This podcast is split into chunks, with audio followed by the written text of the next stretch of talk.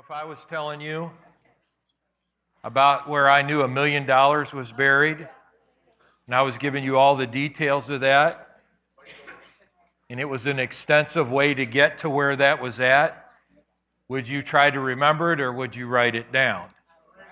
You'd write it down, absolutely, because you want, you want the prize. Amen? Well, we have to decide do we want the prize of what the Word says? You know, these messages are not just to be nice, flowery sermons. I mean, I could do that. I know how to do the three points in a poem thing really well. But the thing is, is that I want to give you stuff that I know can change your life. I believe in transformation. Amen. You know, our, our belief about transformation as a core value is, is that God accepts you as you are, but He loves you too much to leave you, loves you too much to leave you that way. He's not going to leave you the way you are. I don't, whatever level that's at. You know, we have people come here all different levels. I mean, I mean, I would love to tell you that everybody here that comes to church at Amazing Grace is super spiritual, never cusses, never never drinks, never does something stupid. But look, there are lots of people here that are all at different levels. And what we have to recognize in the body of Christ is the body is made up of a lot of different people at different levels. And we have to be graceful and accepting with people. Amen. We have to remember that God loves them as much as He loves us. Amen. Uh, and the other thing we have to remember is God isn't finished. Philippians 1, verse 6 says this God who has begun a good work is able to complete it. I pray that over my children. God, you started a work in their lives, you're going to finish the work. Amen. You know, the finishing work, if you know anything about finish work, and I don't, so just like farming, I know enough to get into trouble, but I'm not like Mark. Mark's an expert farmer. Jeannie was raised on a farm, has lived on a farm her whole life, just about. They know a lot about farming. I just play around with it, okay? But finishing work, I do know this, is the hardest work there is. Because it's the last percentages that are, hard, are the hardest to get done. You go to somebody's house and they're having work done inside their house, the, the last 6% will be the hardest for them. Last 10% will be the hardest to get done. Because you know what that is? That's the finish work, that's the trim. In my house, they did a bunch of work before we bought it, but you can go through the house and find where no trim was put on doors or windows, or, or because that's the, the last part. We get the big stuff done, and then we think, ah, whew, done, right? No, you're not done. You're not done until it's finished, right? So you got to have the finishing work. So we're all going to run into people that, you know, everybody has a bad day once in a while. Thank you for your enthusiasm. We have conflicts that happen, stuff takes place. You know, one of my favorite passages, I share this all the time uh, with you guys, but I look, it works. The Bible says, where there are no oxen, the stall is clean. Okay? And where there are oxen, there's a lot of crap. Oh man, I'm on TV and I said that. I'm sorry. But look, at, at my house, we have a lot of animals, and all those animals, they produce. Now, my piggies will produce pork for me, but I got to deal with all the other stuff to get there. Right? God's people in the house of God, it's the same way. You're going to have all kinds of stuff that just happens, conflicts that happen. That's what goes back to what Mark said. That's where love comes in, that we realize that God is working. Now, look, if somebody says something offensive to you, you're supposed to go to that person and talk to that person alone. Right? I mean, I've had people come to me in my office and say, I need to get some elders together to go talk to this person. I said, Did you talk to him yet? No. I said, Well, you don't go there until you go there. They're like, Well, I feel more comfortable and safe and secure. I said, Look, you need to talk to them. Call them on the phone then if you can't deal with it. Write them a note, but let them know that you're having an issue with something they said. You know, most of these issues in the church could be resolved really quick if we just would communicate with each other and be graceful with one another. Amen? Amen. You know, God has extended so much grace to your life. You know, you deserve hell. I mean, I love what Dakota was sharing today. That was so powerful. But you know, without Christ, you deserve hell. I don't care who you are and I don't care how good you are, you deserve to go to hell. That's the punishment for our wickedness. But God, who is rich in his mercy and his grace towards us, while we were yet sinners, Christ died for us, that anyone that would believe on him could have eternal life and not perish. What perish means is end up in hell. You know, there is a great move that's going on among evangelicals right now to say that there is no hell, that hell is a figurative place. We just read a, a, a pastor uh, that we know that just wrote an article about how that they just said that no, there is no hell. We've done an extensive study. There's no. Well, what in the world was Jesus talking about? There are people that are out teaching today, uh, and I don't know why I'm getting on all this, but there are people that are out teaching today that we should not take the Bible literally, that it's all figurative. Okay, so where do you pick and choose what's figurative and what's literal? Right? Are there things that don't apply to us today? Absolutely. We don't go through all the Jewish rituals to get to God. We go through one way, Jesus Christ, period. He is the way, the life, and the truth. Amen? We don't have to wash our hands a certain way. We don't have to kill our animals. We don't bring sacrifices of animals to church so that God will hear our prayers, you know, in the smoke of the sacrifice that we made. Thank God we don't have to do any of that because Jesus became the eternal sacrifice for all of us. But realize that there is a lot of false doctrine that's being taught out in the world right now, and it's actually being taught by some Christians. That's why your church becomes one of the most important places for you to be in the last days. This is a no nonsense pulpit. Amen. This is a, I'm not bragging on me, I'm just telling you, this is a no nonsense pulpit. Every one of these people that preach from this pulpit are no nonsense people about Scripture. So you hear somebody say, well, the Bible is just figurative, it's not really literal, you shouldn't take what it says at face value, you should look for the deeper meanings, blah, blah, blah. Listen, that's an old attack of the devil. Let me tell you where it showed up in the first place the garden. In the Garden of Eden, God told man to do certain things, and here's what the devil said Did God really say? Well, you know, you shouldn't take what God said literally, Eve. You should only take it figuratively.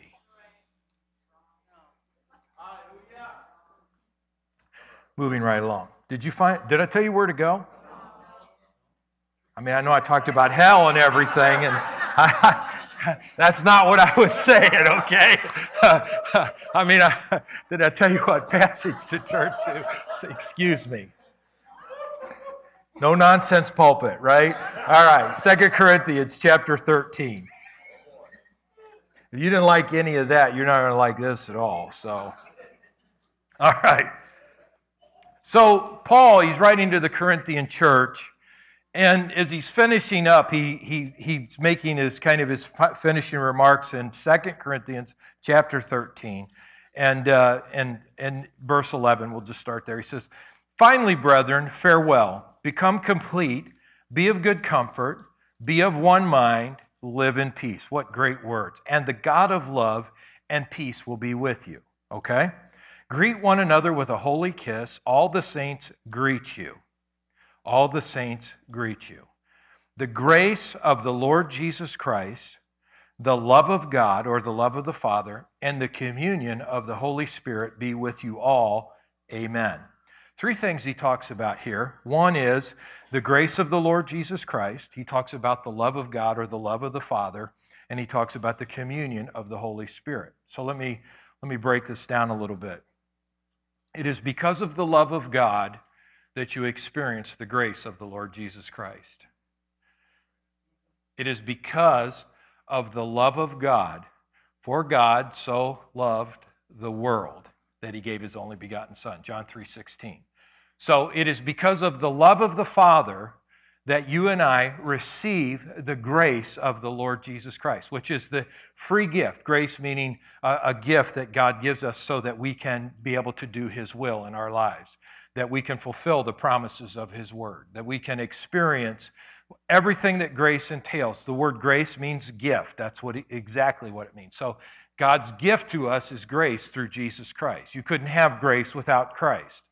So the love of the Father allows us to receive the grace of the Lord Jesus Christ. But here's the thing where the catch is now. The grace of the Lord Jesus Christ fulfills in us the communion of the Holy Spirit. The communion, the, the work to commune with the Spirit. The, some of you will have in your Bibles not the word communion, but the word fellowship. The fellowship of the Holy Spirit. So that's what I want to talk to you a little bit about today is about what Jesus is trying, what Jesus' purpose was in giving you the Holy Spirit. That He gave us the Holy Spirit in our lives through His grace his gift to us, so that we could commune with the Holy Spirit or have fellowship with the Holy Spirit. And so the work of the Holy Spirit in our lives is to become paramount if we are to live the Christian life.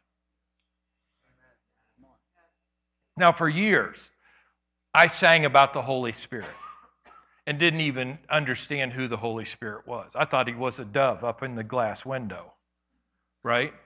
Praise God from whom all blessings flow. Praise Him, all creatures here below. Praise Him above, you heavenly pra- host. Excuse me. Praise Father, Son, Holy Ghost, or Holy Spirit, right? All right, so I get it about the Father, and you know, the Father is the, of the Lord Jesus Christ. I get Jesus, but what's the big deal about the Holy Spirit? And I found out that when you start talking about the Holy Spirit, you start moving people away from you quicker than you start moving people towards you. Okay? Because traditionally, the things about the Holy Spirit has been all over the map. I mean, it's been everywhere. Now, you'll hear in some environments that when we talk about the Holy Spirit, we'll hear the words comforter. He's a comforter. And so we'll say, well, he's here to comfort us. But the word comfort that's used in the scriptures about the Holy Spirit is not saying that he is going to hold you in his hands and kind of help you get through all of your difficulties. It's the Greek word parakleo, and it means that he is the one that is called beside us. Because why? Because God wants us to have fellowship with the Holy Spirit. With the Holy Spirit. And so when we talk about the Holy Spirit, we talk about the work of the Holy Spirit and what is the Holy Spirit's, Spirit's excuse me, supposed to do in our lives, we realize that the Holy Spirit is to have an active part in our daily life and everything that we do. Now, in the scriptures, we read about how that Jesus uh, appeared to his disciples. He talked with them in the book of Luke. Go with me to the book of Luke, real quick. The book of Luke. And I want us to look at the last chapter, if you would. Luke chapter 24. Thank you. Luke 24. And Jesus is talking to his disciples, and I want you to, to watch what he says to them. Verse 46. Then he said to them, Thus it is written, and thus it was necessary for the Christ to suffer and to rise from the dead the third day, and that repentance and remissions of, remission of sins should be preached in his name to all nations, beginning at Jerusalem. And you are witnesses of these things. You are witnesses of these things. Verse 49. Now, watch what he says here. Behold, I send the promise of my Father upon you, but tarry in the city of Jerusalem until you are endued with power from on high. So, what's he telling them? He's saying, Look, the promise of the Father for all of you isn't just that you would be, your sins would be forgiven, but that you would be endued or as one translation says, clothed with power from on high. That God wants you to have the power of the Holy Spirit in your life. Now, go with me to the book of Mark, real quick. Mark chapter 1. And uh, I want to read this passage to you about what John talking about Jesus. Mark chapter 1 and verse 7. And he preached, saying, there comes one mighty, there comes one after me who is mightier than I. This is John speaking. Whose sandal strap I am not worthy to stoop down and loose. I indeed baptized you with water, but he will baptize you with the Holy Spirit. He will baptize you with the Holy Spirit. Everybody say, baptize, with the Holy Spirit. Now, notice here that he's talking about that this is what Jesus does. That's why it comes through the grace of our Lord Jesus Christ, which comes from the love of the Father, because it is the promise of the Father that you would receive his power so that you could be his witness here in this earth, so that you and I could have communion with the Holy Spirit. Now, you know, if we're supposed to have communion with the Holy Spirit, we have to ask ourselves a couple of questions. One is, do I even know who the Holy Spirit is? I mean, and do I know what he does? And, you know, and do I really, do I, and then the, the other question is, am I actually having fellowship with the Holy Spirit? Because if I'm not answering that question, if I, can, if I come back and say, well, I believe, well, that's great. But see, to believe something and to act on something are two different things. Mark talked about that during the offering. And that is so powerful because we say we believe all kinds of stuff, but doesn't necessarily mean we're going to act on it, right? Right. You know, like someone you might say during the week, I'm stupid, okay? Well, here's the thing. You said that, you really don't believe that because if somebody else said it to you, you'd smack them. Right. So you didn't believe it anyways. Now, you keep saying that long enough, it'll get into your spiritual life. But, but what I'm saying is, we, do, we say things all the time that we don't really believe. You know, like, that about scared me to death.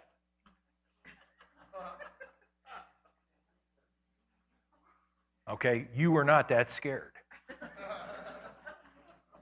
But you know, we have little phrases that we say that we learn, you know, through the years, right? Like my dad, my dad, he was really bad about this and he had to correct us in his life. I won't finish the whole phrase, but he used to always say, I'll be, and then he would say the D word over his life. Now, he didn't believe that, but see, he had got that in his life, and so he would actually say, he would actually damn himself every time he said that. Now, if I walked up to him and said to him, Well, you know, You've cursed your whole life.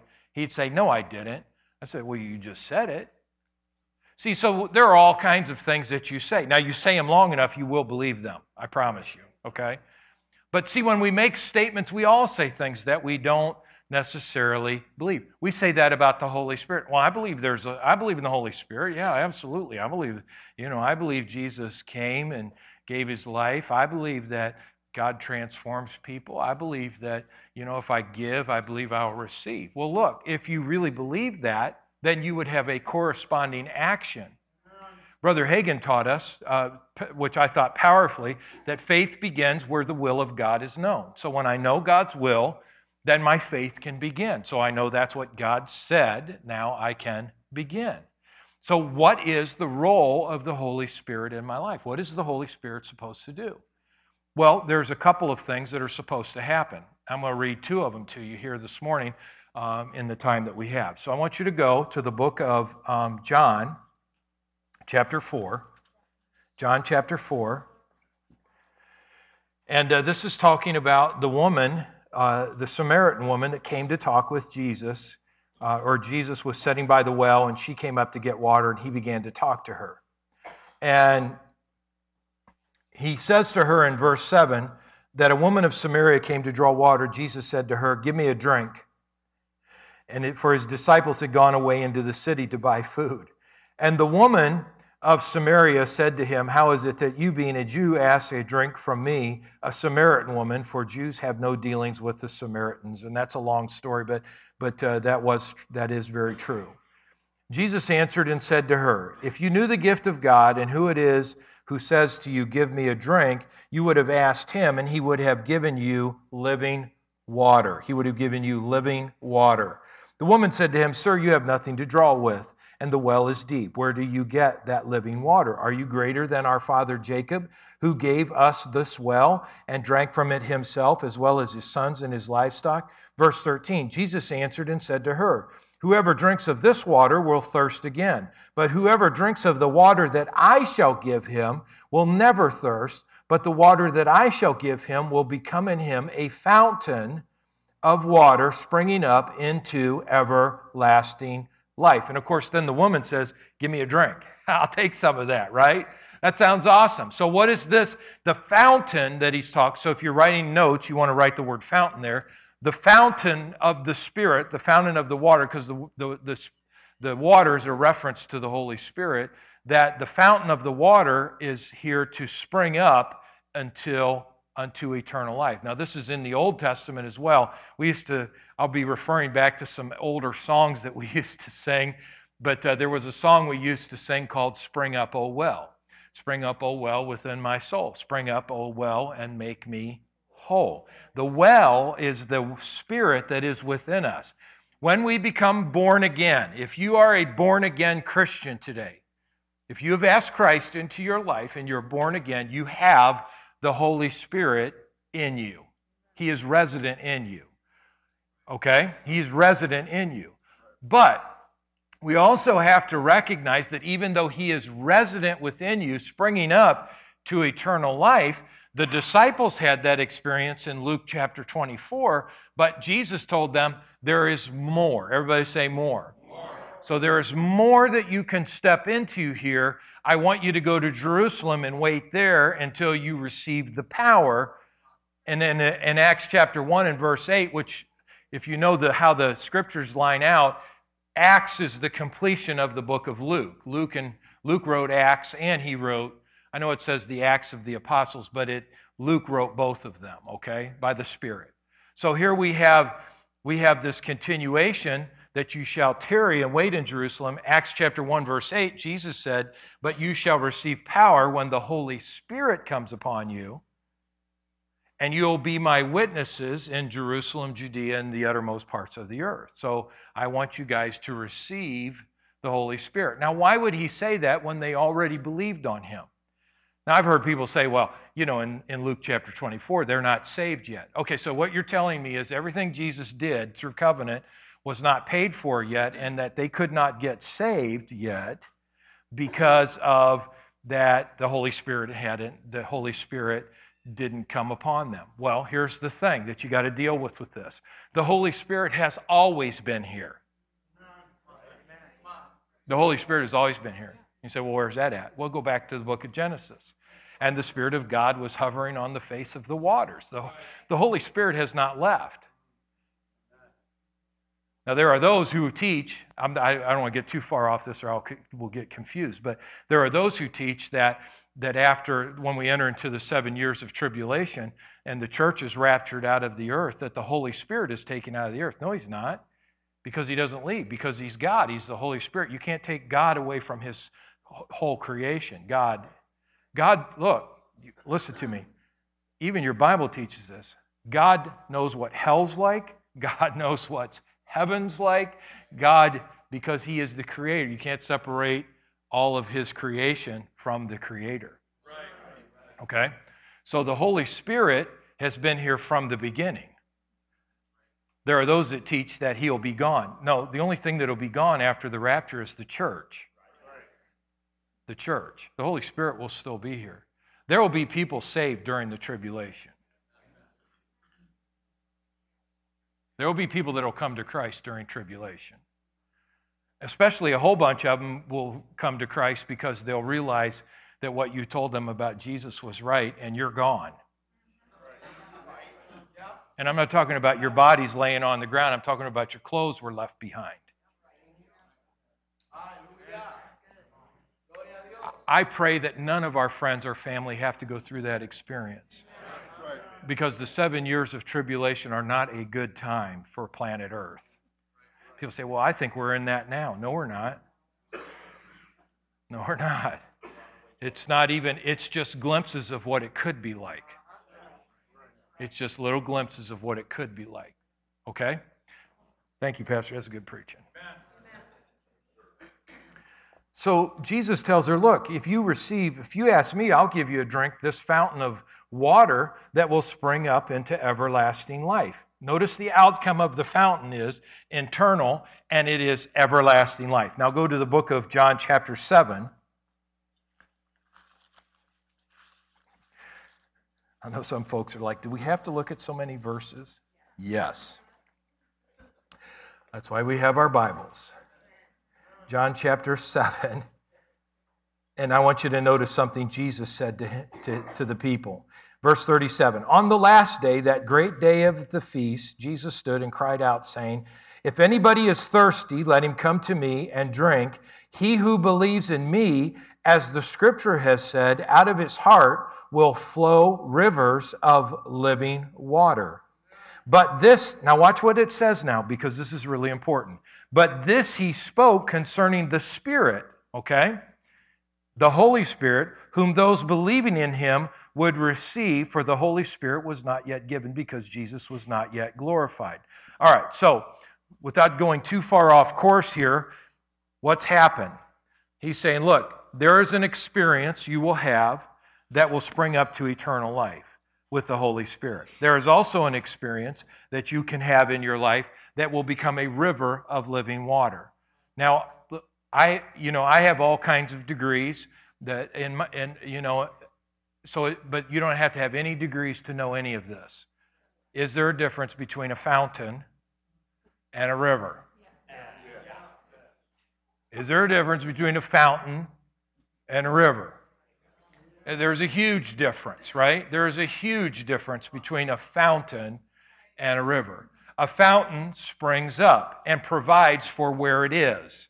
A river flows out and provides beyond its borders beyond where it is, okay? Let's change that. It provides beyond its point of emanation. Right? So a river has a point where it starts, but where it starts is not the end. A fountain, where it starts, is the end. Right? So when we, when we receive the Holy Spirit, when we receive the born again experience, we receive the ability to experience the fountain of the Spirit that springs up to eternal life. And look, when you're born again, the Holy Spirit can talk to you and speak to you and comfort you. All those things, all those things can happen for you. But here's where it becomes, here's what, what, what God's ultimate plan was for you and I that it not become just about us. That our Christianity did not just become I'm saved. I got my fountain, right? I'm good. God's plan was is that that fountain would eventually, by your permission, would flow out of you beyond the point of emanation and would actually change the culture that is around you, change the environment that's around you. You're a culture changer. No, you are. You really, you don't even realize how much you are a culture, cha- cultural changer, right? See, you could be in a room and you're talking with people and they could be cussing up a blistering storm, but the minute they find out you're a Christian, guess what just happened? The culture changed. Because what do they do? They go, I'm sorry, I shouldn't have said that, right? You just, you didn't even, you, and most of us just go, well, look, I didn't ask you to stop doing that. They go, Yeah, but you know, you're a man of God, or you're a believer, or you're a Christian. I don't want to. See, you're a culture. You, you shift culture all the time around you. Don't even know you're doing it. Don't even know you're doing it. Someone comes to you that's got a need in their life and is going through difficulty, and you're talking and listening to what's going on and you tell them, I'm a Christian and I believe in the power of prayer, guess what you just did? You just shifted a whole bunch of culture. Because what are they going to do? They're going to say, Well, would you, would you pray for me? I I have very, I was at uh, I was at a uh, eating last Sunday. Sharon and I were, and this guy comes up to the table and he's telling a gazillion stories. I mean, just on and on, you know, and you know, bless his heart. And I, I would somehow he knew me, but I don't remember meeting him before, okay? But, but that doesn't matter because I meet lots of people. So he's talking to me, and then it got down to why he really came over to the table. So he's telling all these little jokes and stories, you know, and he's probably, what do you think, Sharon? Maybe 85, something like that, uh, close to it. And, and he goes, Yeah, I just got diagnosed with bladder cancer. Here we go. Come on. That's right. Bladder cancer. Now, I'm sitting at what's the name of that place we ate? Huh? Cancun. So I'm, we're sitting there at Cancun, and he's at our table, and his, his son is there with him, and he's telling me about his bladder cancer And I said, I'll pray for you. And he put his hand out, and guess what we just did? We just changed culture. We just changed culture. See, when you and I, when we say yes to the Holy Spirit, that Lord, you can flow out of me like a river of living water. You can flow out of me. I don't want to just be a fountain where everything is just flowing to me. Oh, I'm so good. You know, everything's so good. Oh, God is good. I'm just having a great time being a Christian. This is awesome. And you turn it the other way and say, God, flow out of me, flow to other people, right? I know, I don't, I'm not good with hand motions, all right? But I got your attention. And so what's happening is, is that you and I are saying, look, I'm, I, am i am a culture changer. And that's what Jesus said. Guys, if you'll receive the power of the Holy Spirit, You'll go out and change. You'll be a witness for me. You'll change the culture of your world. And everywhere these disciples went, and listen, this is where it gets really cool. The book of Mark, chapter 16, which is kind of the wrap up of it all, says in the end, and then God worked with them, confirming the word with signs and wonders following. Signs and wonders following. You say, well, Pastor, you're a pastor. That's what pastors do. And they're. See, that's the lie. That the, that's what the devil wants the church to believe. Your prayers are just as good as my prayers. God doesn't listen to me any better than He listens to you. If you go to Him in the name of Jesus, He hears you just as well as He hears me. If you're praying with someone and they need help and they're going through it, you watch. I, I mean, just I, I just I'll just put a test on you. Okay, this is just an experiment. This week, you'll hear from you'll talk to somebody somebody that will tell you a problem they've got going on in their life, okay? It could be at Walmart, it could be at the grocery store, it could be at the restaurant. And when they tell you about this problem, I want you to say back to them, May I pray for you? And watch the culture change. Watch it change. It always will. See, when I was at Cancun eating my whatever that thing was I was eating, it's called a mojajita or some, not a, mo, not a mojita. It was a moja something. Okay. Hey, I'm shocked you know what a mojita is, guys, all right? We're going to have to have an altar call here in just a minute. Whatever that thing was I was eating, it was a big bowl of soup, okay? And someone needs prayer, we're about to change the culture of that restaurant. And listen, you know, I don't do it because I want people to watch, because I really am uncomfortable with people watching. And I felt uncomfortable for this guy. But man, we grabbed hold of heaven and we declared over his body this cancer to get out of his body in the name of Jesus. I didn't pray no little mamsy pamsy, Lord, if it's your will, prayer kind of a thing. I said, You died for this guy, you gave your life so he could have this life in his body. And, and you know, and listen, and you know when you're at a restaurant, when somebody starts praying, everybody's attention goes that direction. I'm surprised we didn't have a prayer meeting right there. And uh, you say, well, Pastor, I thought, now wait a minute, Pastor, I thought about this river that it was about speaking in tongues. Because I thought if the, and guess what? It is part of it. But don't put the tongues above the Holy Spirit. Now listen, and don't put the tongues above the purpose of the river. The purpose of the river. The river is to flow out. Wigglesworth, Smith Wigglesworth, great man of God. I mean, just tremendous, raised people from the dead, had a powerful ministry. For years and years and years, he sought God to speak in tongues. I mean, he just wanted to speak in tongues. He was, just, he was in, he was in, his family was in the Salvation Army. And he was like, Lord, I want to speak in tongues. And he kept saying, Lord, I'm praying, I speak in tongues. And he'd go to prayer and he'd get on his face and he'd say, Lord, I just pray that I'll speak in tongues, I'll speak in tongues. And this is what the Lord said back to him Smith, stop asking me for tongues and just receive the Holy Spirit. The baptism in the Holy Spirit. He said, Well, yeah, but I got to speak in tongues. He said, Just look, it doesn't pay to argue with God. You can't win. One, he wrote the manual, so he knows how this all works, okay? He said, Stop it. Stop it. He said, Just seek me, listen to me, and be used by me. Be used by me. Well, one day he was, he was praying, and he says, While I was praying, he said, I wasn't even thinking about it. I was just praying, Lord, you know what I've got going on? What's going on? He listened and he heard himself start speaking in tongues. He just flowed over into it. Tongues is nothing to be afraid of. You say, Well, Pastor, I don't understand. Okay, so like, why would God do that?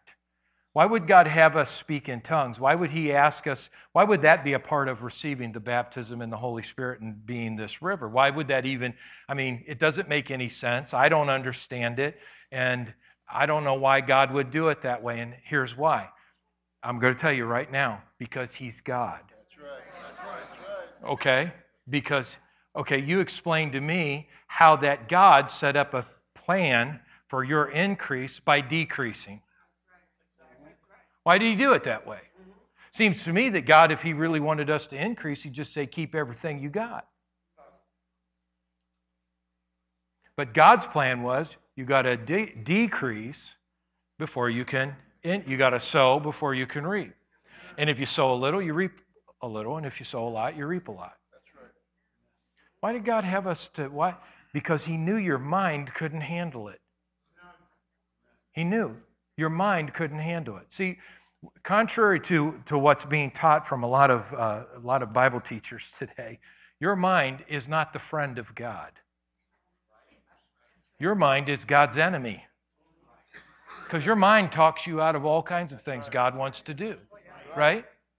You know, you, you, you tell me, you could be in a service, know that that's a call that's going at the altar for you, and you know it. You know that's, that's ex- I came here today and I need a touch from God. I need help. I need delivered from fear. I need to experience God's presence. I need to be baptized in the Holy Spirit. I, I need all of that. And then here's the game your, your mind begins to say, Yeah, but you know, if you go up there, it's going to be kind of awkward and people will be staring. The whole church will be staring at you. Yeah, like that's all we got to do is to stare at you at the altar, right? To, you know, they're going to all be looking at you and they're all going to be wondering what you're up there for and why you're up there. And I'm telling you, people aren't wondering any of that. Right? Then we don't have time for that. So, see, but your mind can talk you right out of it. I need to give that homeless guy five bucks. Your mind will go, yeah, well, he'll just use it for drugs. Don't give it to him. You say, well, that sounds like the devil. Exactly. Exactly. Because your mind is used to listening to the devil. You grew up listening to the devil for crying out loud. You've heard more of that voice than you've heard any other voice. You're nothing, you're nobody, you're a failure, you're a disappointment, blah, blah, blah, on and on, all the stuff that your mind tries to tell you anytime. You're going to fail, you'll fail, you'll fail. You're, you're, it's all going to fail. It's not going to work. None of it will work.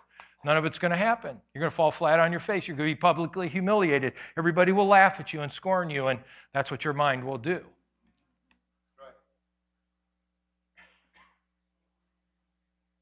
I've seen good people baptized in the Holy Spirit, speak in other tongues, and their mind talks them out of being used by God. I'm one of them. I knew the Lord was telling me to do something and I didn't do it. I was thinking back about the not too long ago. Um, I had uh, I, someone had blessed me, and I had money in my pocket. And this woman's telling me this story about uh, at the at the uh, gas station. She's telling me this. I said, "How's your um, How are you doing today?" She says, "Well, I'd be doing better if I had money to go see my son over in Germany." Military guy. And I was like, well, be warmed and be filled, sister. God bless you. And, you know, and uh, that's great. And I says, then I, then I went out in my car, and here goes my mind. How many of you have ever had this happen to you? My mind begins doing all this, you know, exercise. Like, okay, so my spiritual side is going, you should have give her some money. You should have helped her. My mind's going, yeah, well, you don't know her and what she does. You know, it's like the old angel on one shoulder and the devil's on the other, right? You all remember that. And I mean, I am just in this incredible wrestling match with God. and I'm sitting there, and I know how this all plays out because I know myself. That if I got in my truck and I drove down the road 10 miles away, I'd be turning around and coming right back to do what exactly. So I just learned save the gas and just do what you're supposed to do, right?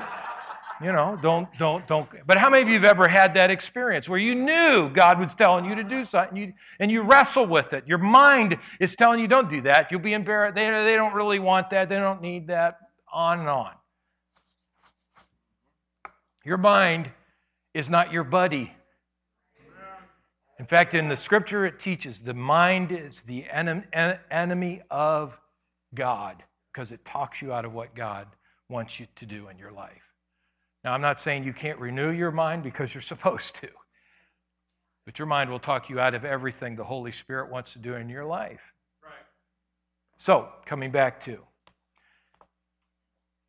the disciples get together after 40 days of being with Jesus. He's taught them about that they'll receive power, they need to wait. Now, 40 days they've been with Jesus.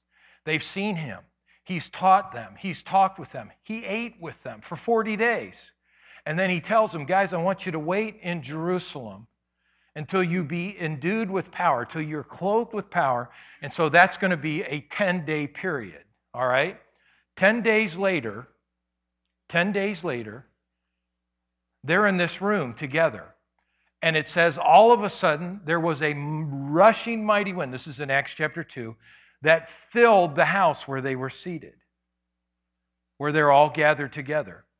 And it says that they all in the room, all of them that had been in that room, they were all filled with the Holy Spirit.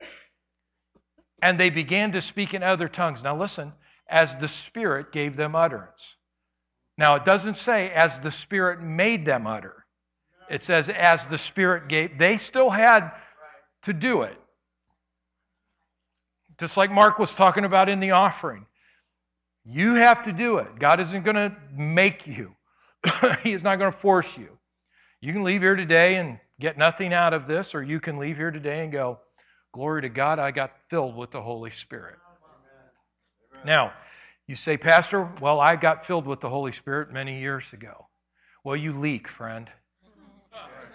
You've leaked some of that out by now, I promise you, okay? Stuff has happened. You need to be filled with the Holy Spirit. We all need to be filled. I mean, we need to live in a constant state of being filled with the Holy Spirit. Yep. So that when we're pressed, when wherever we're at, that's what's there is this presence of the Holy Spirit. Just set aside worrying about tongues right now, okay? Just set it aside and just focus on being filled with the Holy Spirit. I need to be filled with the Holy Spirit. The Bible says that you and I that, that we don't need to give ourselves to drunkenness, but to be filled with the Holy Spirit. I just saw a report this morning. I don't know if you saw this, but there's a church called Triple X Church. They actually, the pastor got up publicly and said that, you know what? I believe in marijuana usage because if you smoke marijuana, you'll have a better worship experience. now, look, hey, stop right there. I am not ridiculing medicinal marijuana. I'm real medicinal stuff now I'm talking about to help people like to deal with cancer and things that, you know, going through chemo. But look, you don't need marijuana. Okay? You don't need you know, you don't need that in your life, just like you don't need drunkenness because you have something better than all of that, and that's the Holy Spirit. Well, pastor, I don't know, it's just a lot easier to just go buy a bottle of wine or to buy a bag of weed or whatever, okay? Well, here's the thing. Jesus already paid for you to have the Holy Spirit. You have an unlimited supply of being filled. You have an unlimited supply of being filled. Don't be drunk with wine. You know, could you imagine if all of us here this morning, we all smoked weed in the parking lot and then came in here to worship? Look, I used to smoke weed a lot. I know what that'd be like. We better have lots of uh, Doritos in the building, I promise you. We'd have no problem with Dorito sales, hot dog sales. Oh man, yeah, oh yeah. No, we'd be like, we could raise the, the rest of that money for the parking lot in one Sunday. well, I'd have a better worse. I had a pastor that actually believed that, that he believed that if he could get high, he would actually hear from God better. Which God? Large G or small g? You don't need to have that unless there's some medical issue that you need that. You don't have to have that. That pastor should be ashamed of himself for saying that. And he'll get called out for it, I promise you. He'll get called out for it. That's a bad, that's a bad thing to teach. That's just bad teaching. We might as well put a bar in the foyer if we're going to do that. Because if you can't do it at church, you ought not to be doing it at home. That's all I'm going to say about that. If it don't work at home, it don't work here, don't work at home either.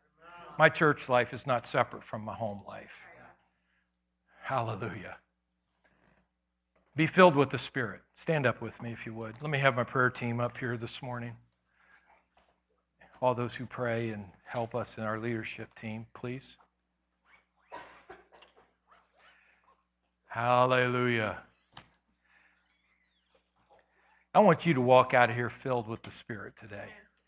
Hey, I forgot to say, Jeff, glad you could bring your baby, you and Olivia, today. I don't see the baby here, but awesome. Make sure you get over and see that new baby of theirs. Wow. We'll be dedicating soon, I'm sure. But look, if you this morning, if you're, uh, you know, in your life, you're like, Pastor, I need to be filled with the Spirit. I really do. I need to. You could be born again and you're just you're just feeling in your spiritual life like you just need a charge. You know, when a battery's dead, the only thing you can do to get that battery going is to hook it up to a battery that's got something in it. These guys got something in them, okay? When they lay hands on you, I believe in the name of Jesus, the power that is in them, the river, let's call it the river, okay?